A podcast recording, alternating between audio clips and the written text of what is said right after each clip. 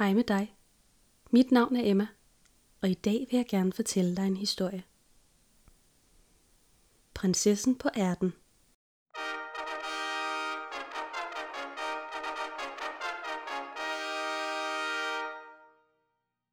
Der var engang en prins. Han ville have sig en prinsesse, men det skulle være en rigtig prinsesse. Så rejste han hele verden rundt for at finde en sådan en – men alle vegne var der noget i vejen.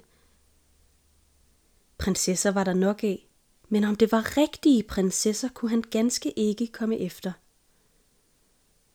Altid var der noget, som ikke var så rigtigt. Så kom han der hjem igen og var så bedrøvet, for han ville så gerne have en virkelig prinsesse. En aften blev det da et frygteligt vejr. Det lynede og tordnede. Regnen skyllede ned, det var ganske forskrækkeligt.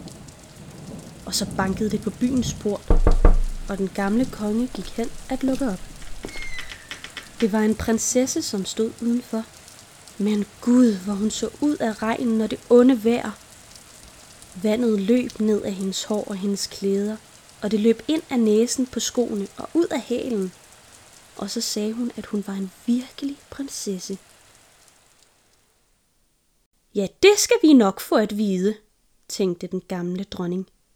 Men hun sagde ikke noget, gik ind i sovekammeret, tog alle sengeklæderne af og lagde en ært på bunden af sengen.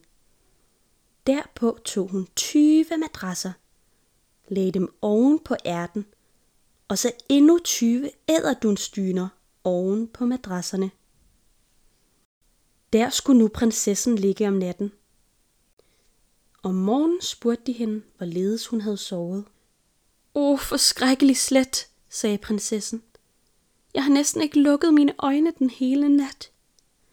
Gud ved, hvad der har været i sengen. Jeg har ligget på noget hårdt, så jeg er ganske brun og blå over min hele krop. Det er ganske forskrækkeligt. Så kunne de se, at det var en rigtig prinsesse, da hun gennem de 20 madrasser og de 20 æderdunstyner havde mærket ærten. Så ømskindet kunne der ingen være uden en virkelig prinsesse. Prinsen tog hende da til kone, for nu vidste han, at han havde en rigtig prinsesse, og ærten kom på kunstkammeret, hvor den endnu er at se, der som ingen har taget den. Se det var en rigtig historie.